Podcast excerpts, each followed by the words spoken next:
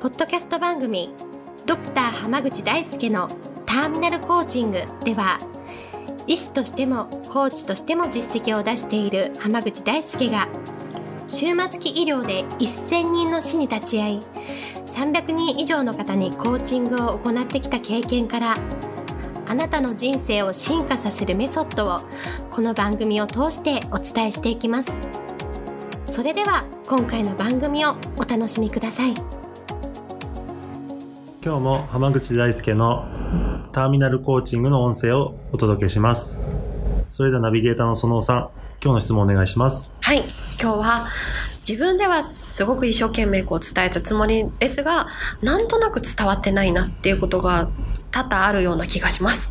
どうしたらいいでしょうか？という質問来ています。よろしくお願いします。よろしくお願いします。結構それね困ってる人多いんですよ。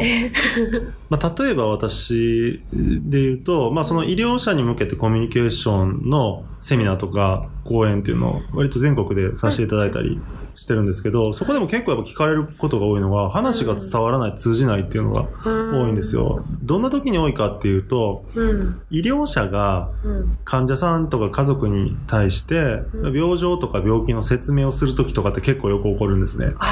ありそうですね。うん。それなんで伝わんないかっていうと、うんうん、そもそも持ってる知識とか経験とかっていうのが異なっているっていうことが分かってないから起こるんですよ。うん、そうですよね。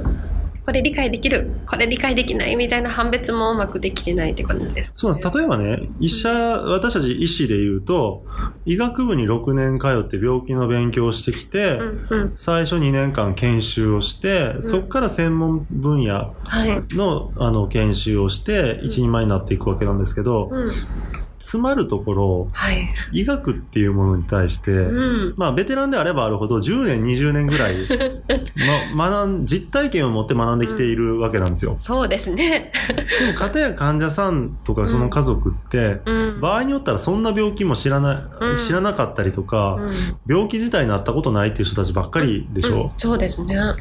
だったら、その、要は知識があったり、体験がある人が、うんそのまんま話をしても絶対伝わらないんです。そうですよね。そういうのって結構こう、工夫というか、考えるっていうのがやっぱ大事になってくるんですかね。そうなんです。あの、うん、相手が自分と同じ知識量じゃないかもしれないっていうのを意識するのがすごく大事なんですよ。うんうん、私は本当、その講演会とかでよく言うのは、うん医療者同士とか、同じチーム同士で伝わるような話の仕方と、患者さんに対しての話の仕方が同じ、ほとんど同じっていう人が多くて、その時点で伝わってないっていうのに、多くの人は気づいてないんですよ。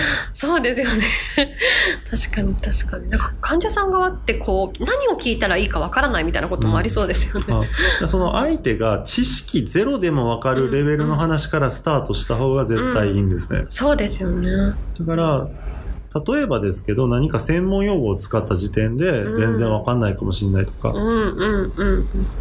ていうのを考えた方がよくて、例えばね、その、結構一般的かもしれないですけど、うん、その、例えば、抗生物質って言って、分かる人もいれば分かんない人もいるんですよ。うん、そうですね。抗生物質自体は、一般的に結構まあ知られてはいるんですけど、うんうん、じゃあ、例えばね、そこで、僕よく説明するのは、えー、体にばい菌が入ったから、そのばい菌をやっつける薬を使います。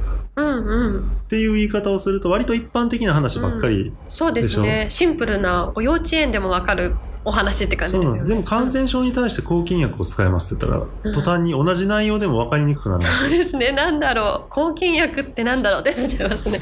そう。っていう、この違いを知ってるか知らないかっていうところがすごく大事なんです。うん、なるほどですね。かなりでもそれってこう、気を使うというか、相手が今ど、どこまで理解してるんだろうとか、っていうのをこう、随時随時観察しつつ話をするとか、なんかこう自分が本当にフラットだったらどういう言葉使うかなってことを常に考えたりとかっていう普段のこう取り組みも必要になってくる感じですね。そうですね。実際あの、例えば私はコーチングをしてる時も、うんうん、クライアントが言う話が全然わかんない時ってあるんですよ。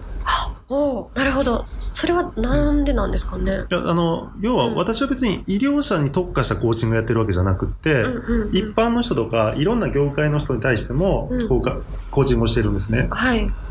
それだと、うん例えばその会社、あの仕事の業績を上げたいっていう人とかだったら、うんうんあの、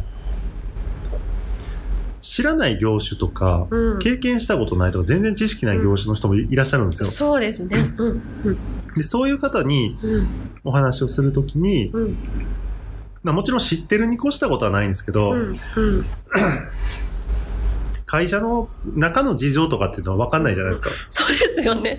そうですね。でもそれが、そのクライアントの中では当たり前なんですよ。ああ、そうですよね。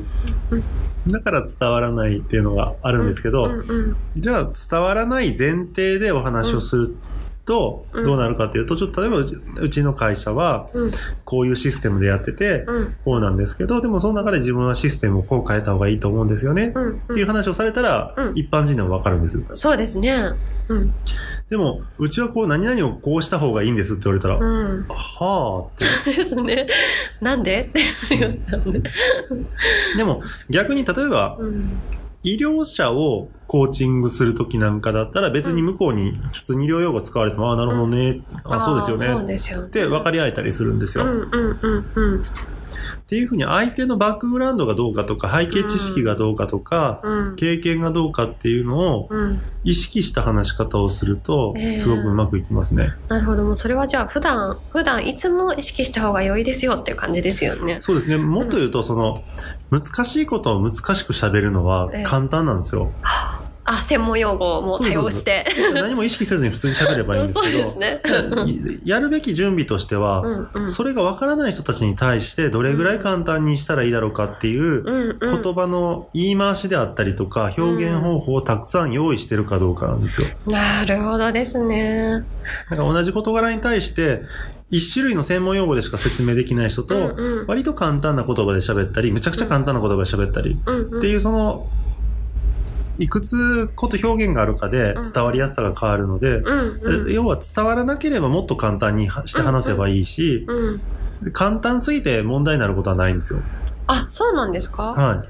おー大丈夫なんですか？結構。そう、意外なんですけど、簡単に喋りすぎて問題になることは絶対です。難しすぎて問題になることはあります。へーだって簡単に喋れば喋るほど、より理解してもらえるわけでしょ？まあそうですね。確かに。まあ理解する、させるというか、まあお互い伝え合うっていう目的からすれば、簡単で伝わったら OK って感じですもんね。そうなんただ、簡単に喋るっていうところに対してすごくね、その喋り手の知性であったりとか、うん。うん。まあ言うたら頭の良さであったりとか、うんっていうのが問われるので、はい僕よく言うのは、簡単に喋れる人の方がやっぱ実力があったりとか、あの、すごく、すごい人なんだっていうのをよく言うんですよ。そうですね。確かに、それはありそうですね。もう普段から意識していかないとですね。そうですね。まあだから相手に通じるようにせっかくだからお話をうん準備してした方がいいですねっていうまとめですね。ありがとうございます。では今日はこれで終わります。ありがとうございました。ありがとうございました。本日の番組はいかがでしたか？番組ではドクター濱口大輔に聞いてみたいことを募集しています。ご質問は d a i s u k e h a m a g u c h i c o m 大輔濱口 .com の問い合わせから受け付けています。またこのオフィシャルウェブサイトでは無料メルマガやブログを配信中です。次回も楽しみにお待ちください。